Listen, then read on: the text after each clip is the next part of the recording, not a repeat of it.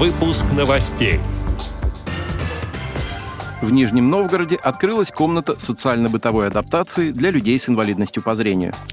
Спортсмены Курской региональной организации ВОЗ выступили на открытом чемпионате по плаванию среди незрячих и слабовидящих. Звуковой журнал ВОЗ «Диалог» отметил свое 35-летие.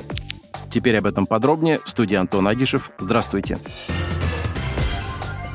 5 октября в Москве состоялось мероприятие, посвященное 35-летию со дня выхода первого номера звукового общественно-политического и литературно-художественного журнала ВОЗ «Диалог». Встреча, которая получила название «Важный, яркий, конструктивный и значимый диалог в нашей жизни», прошла в Российской государственной библиотеке для слепых. Свои поздравления редакции журнала в приветственном адресе выразил президент Всероссийского общества слепых Владимир Сипкин.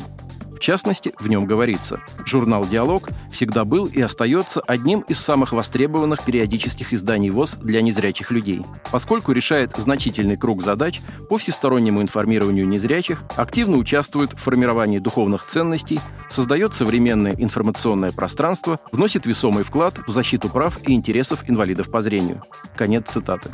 Президент ВОЗ также поблагодарил коллектив журнала за неустанный труд по укреплению культурного и образовательного уровня членов Всероссийского общества слепых. В качестве почетных гостей на мероприятии присутствовали вице-президент ВОЗ Эдуард Тедеев, генеральный директор Института Реакомп Сергей Ваншин, главный редактор журнала «Диалог» Ирина Зарубина, председатель Московской городской организации ВОЗ Александр Машковский, главный редактор журнала «Наша жизнь» Владимир Бухтияров, главный редактор журнала «Школьный вестник» Юрий Кочетков и заслуженный работник культуры России, художественный руководитель КСРК ВОЗ Тагир Хайлиддинов – также на встрече присутствовал сын главного редактора журнала с 1990 по 2014 год Александра Лапшина, начальник отдела приемная по обращению граждан и определению возможностей трудоустройства инвалидов по зрению аппарата управления ВОЗ Константин Лапшин.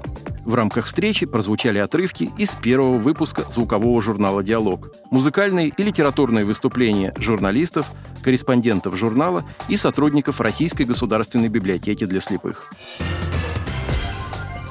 Недавно в бассейне «Олимп» города Курска состоялся открытый городской чемпионат по плаванию среди инвалидов по зрению.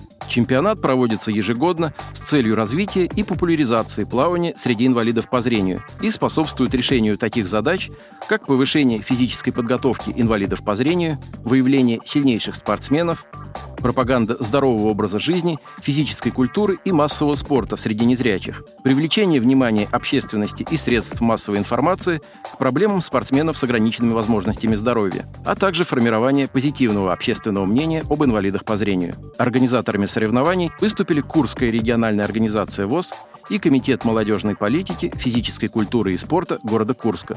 Победители и призеры соревнований были награждены медалями и грамотами Комитета молодежной политики, физической культуры и спорта, а также подарками от Курской региональной организации ВОЗ.